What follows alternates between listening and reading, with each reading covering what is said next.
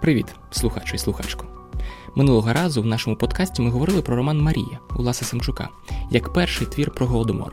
Тоді ми сказали, що написано цей роман 34-го року і видано тоді ж у Львові. Втім, Улас Самчук не був представником совєтської України. Волинь, де він народився, у той час входила до складу Польщі. Тож дізнавався він про те, що відбувається на великій Україні, дозволю собі цей трохи застарілий, але підхожий у цьому контексті термін з переказів утікачів та через листи, що звідти надходили, зокрема й від агентів ОУН. Контролювали більшовики багато чого, але всього контролювати не могли. Якось та за кордон інформація просочувалась. Відома річ, що в підрадянській Україні року з 30-31 літературу і видавничу справу цілком і повністю взяло в шори КДБ. Жоден твір не виходив без їхнього відома та згоди. Преса теж була повністю партійна і агітаційна. Писалося все, окрім правди. 33-го року писали, що голод роблять самі селяни, що у всьому винен куркуль і малий буржуй, що самі селяни саботують і так далі. Написати і оприлюднити, що справді відбувається і які причини цього, було не просто неможливо, але й дуже небезпечно для самого автора. Роблячи, а точніше пробуючи це зробити, він фактично підписував собі квиток до таборів на вічні поневіряння і собачу смерть. Саме тому з українських радянських письменників не маємо творів про голодомор аж до не знаю 60-х, 70-х років. Анатолій Дімаров, наприклад, саме тоді пише свій роман Сагу Білі гнів, де описує, зокрема, і голодомор, але цензура ці уступи вирізала. Невже це і все? Невже ніхто з наших письменників 30-х років не залишив пам'ятки у формі твору про той звірючий вчинок радянської влади проти нашого народу? Що ж, може хтось і писав, може архіви щось і знають, але мені наразі відомий лише один такий твір.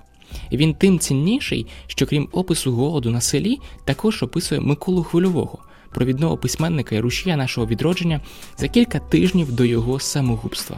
Це оповідання Аркадія Любченка Його таємниця, і в цьому подкасті я розкажу вам про нього. Ви слухаєте проєкту Світарня. Мене звати Антон Бондаренко, і сьогодні ми говоримо про невеличке оповідання, що описує розор на селі станом на весну 33-го року та останні тижні Миколи Хвильового. Гайда. 43-й рік. Аркадій Любченко, талановитий новеліст 20-х років, неодмінний секретар в Апліте, один із редакторів літературного ярмарку, близький друг і товариш Миколи Хвильового, тікає від радянського контрнаступу. Зустрів він війну у Києві, в будинку Роліт, як радянський письменник, хоч і малопродуктивний, ні орденів, ні заслуг, як от Торильський чи Бажан, він не мав. А це свідчить про те, що він залишився бодай як міг вірним собі. Разом з іншими письменниками він спершу евакуюється в Харків, але відтак не їде далі на схід, а лишається у місті до приходу німців. Цим він фактично став зрадником для радянської влади, але дарма. Винищивши й духовно зламавши усіх його друзів, вона давно вже йому осоружніла. Тож він схопився за першу соломинку вибратися з цієї мовчазної, бо благоденствуючої, щоб підібрати Тарасові слова, тюрми народів. Наприкінці 42-го, початку 43-го року Любченко в Києві. Обстанова напружена. Радянська влада починає наступати. Ось ось мають звільнити Харків. Аркадій разом зі своїм маленьким сином Лесем торує шлях на захід. У березні квітні він у Моршині, Львівська область, де до десятиріччя самогубства Миколи Хвильового, 10 років мало бути 13 травня 43-го року. На замовлення літературно-мистецького місячника Наші дні він пише новелу Спомин про нього. Харків, початок весни, 33-й рік, Майдан, натовп, вітер, чортів вітер, проклятий вітер. Десь із донецьких степів набігав цей вітрюга, кидався у харківські передмістя, буйно мчав вулицями і стиснутий, збитий, виривався несамовитим вихром на центральний майдан перед Вуцвиком. У звертистих зльотах роїлась хвилинами рясна заметіль, останнє зусилля зими. Я поспішав у юрбі перехожих, такий же наїжений, як і вони, з піднятим коміром, з низько начоленим капелюхом, занурений в себе, байдужий до всіх. Раптом Аркашу так друзі називали Любченка, хтось зачіпає, і він, збурений, підіймає голову, як раптом бачить хвильовий. Микола питає його, звідки той топає і куди. Та йду оце з редакції, відповідає Любченко. Навіть з кількох редакцій. Піднарядився махнути на периферію, на села. Хвильовий нашорошився. Було відомо, що на селі коїться щось страшне. Доходили новини про голод. В Харкові вже було багато ходячих трупів з села, але ніхто не бачив тієї ситуації на власні очі. Хвильовий питає в Аркадія, чи він писатиме щось. Чим будь отпишусь, отказує той. Там уже видко буде, а для себе не можу я, розумієте, пропустити цього моменту. Ви спитаєте, чому він не міг так просто поїхати на село? Навіщо було оформлювати відрядження? Бо не можна було тоді їхати без дозволу. Села були закриті на виїзд, тобто селяни не могли відкрито покинути село, і на в'їзд, аби хто також не міг туди в'їхати. Тим то й треба було дозволу. Аркадій його отримав і пропонує Миколі поїхати разом. Той спершу одмовляється, мовляв, я вам заважатиму, але Любченко вмовляє його. І саме в ту мить, як вони тиснуть один одному руку, між ними простяглася третя рука. Довга й костява, жовта й тремтлива, як засохлий лист на галузці. Як той скрючений лист, жолобком трусилась долоня з гачкуватими, скацюрбленими на холоді пальцями. Стиха прозвучав несмілий, благальний голос Згляньтеся, голубчики, не на мене, на дітей. Обидва висипали жінці, ще молодій, але завчасно постарілій, все, що мали на руках, після чого хвильовий сказав з серцем вона перша має право на хліб, бо сама його робить, а вона при соціалізмі шматочок хліба просить. Жили письменники в будинку слово, який Любченко називає спершу позолоченою кліткою, де примусово жили письменники різних переконань і напрямів. А далі, коли з 33-го року до мешканців дедалі більше почала учащати НКВДська агентура і забирати письменників із собою, його прозвали крематорієм. Увечері, в день від'їзду, Аркадій прийшов до хвильових. Микола ще збирався, треба було хвильку заждати. До Аркадія підійшла Юлія Уманець, дружина хвильового, з якою вони познайомились ще у вирі революції, разом воюючи за червоних. Іначе щось перечуваючи, сказала, що знову Миколі щось почалося. Щось буде, щось трапиться, от пам'янете моє слово.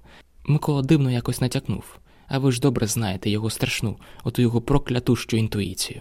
Появився хвильовий, у зношеному, але зручному мисливському одязі, з наплічником на плечах, і сказав: Їдемо, значить, вивчати новий кардинальний процес соціалістичного будівництва голод. На харківському вокзалі, здавалося, було велике зрушення.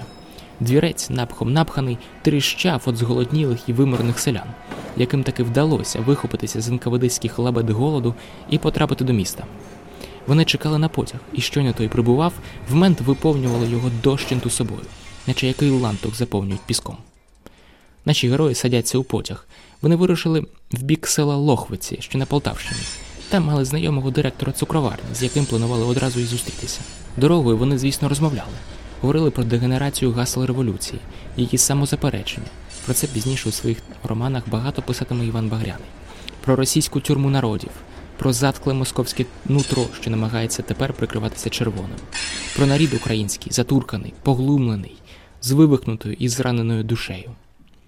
Зранку вони прибули до Лохвиці, де містилася нова цукроварня імені Сталіна.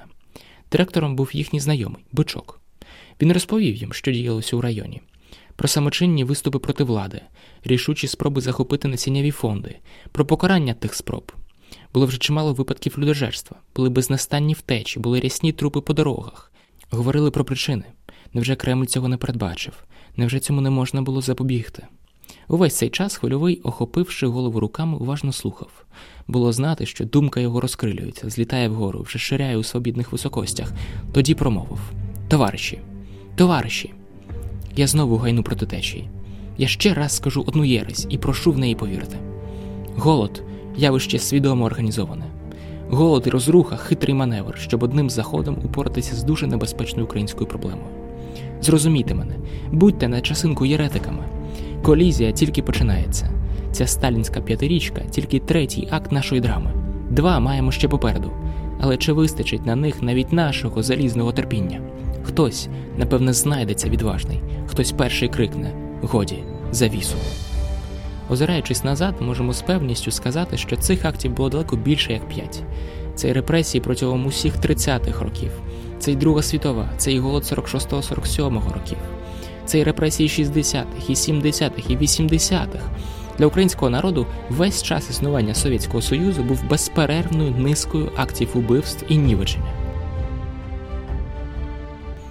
Далі вони їздили по селах і бачили руїну і розор.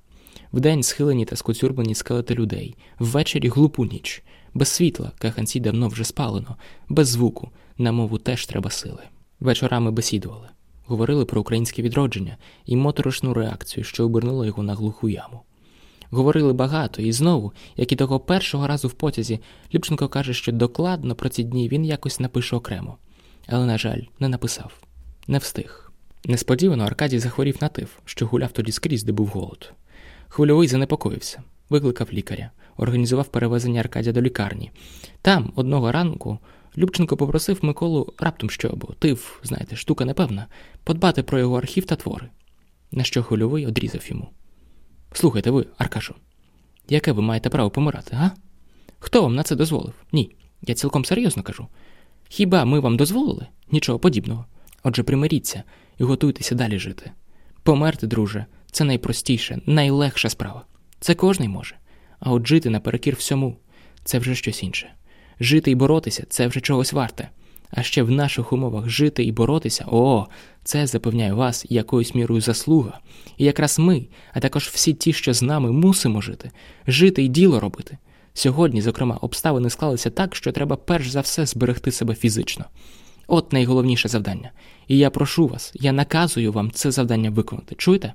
Конче жити, за всяку ціну жити, нічим не погребувати, аби жити. Лихо звідусіль повело на нас сильний наступ, а ми, звичайно, маємо поставити найсильніший спротив хто кого. А далі додав: правда, бувають випадки, хоч і досить рідкі, коли смерть заслуговує на виправдання. Це коли всім і тобі самому цілком ясно, що актом смерті можеш зробити для свого народу щось більше, ніж присутністю в житті. Такі випадки, повторюю, можуть бути, але тільки окремі випадки. І смерть твоя, не смерть звичайного обивателя, якогось там міщанина, повинна бути конче цілеспрямована, розумієте? Якщо ми справді ідейні, чесні, віддані справі люди, то ми не маємо права вільно розпорядитися навіть нашою смертю. На останці хвильовий додав, що Любченко мусить жити ще й тому, що між ними ще не все сказано, що є одна таємниця, заради якої він мусить жити. Але цю таємницю він, хвильовий, не може зараз йому сказати, не може цілком природньо, бо ж Любченко хворий, а от видужає, і він скаже. Це було наприкінці квітня. Через два тижні хвильовий застрелився. Моршин, квітень 43-го.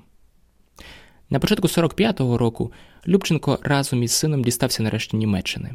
За ці чотири роки поневіряння біганини у листопаді 43-го він був заарештований гестапо і чотири місяці провів у тюрмі. В нього серйозно загострилася давня виразка шлунку.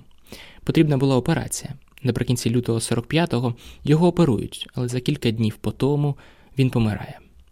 Після війни його твори були заборонені в Україні. До нас він повернувся лише зі здобуттям незалежності.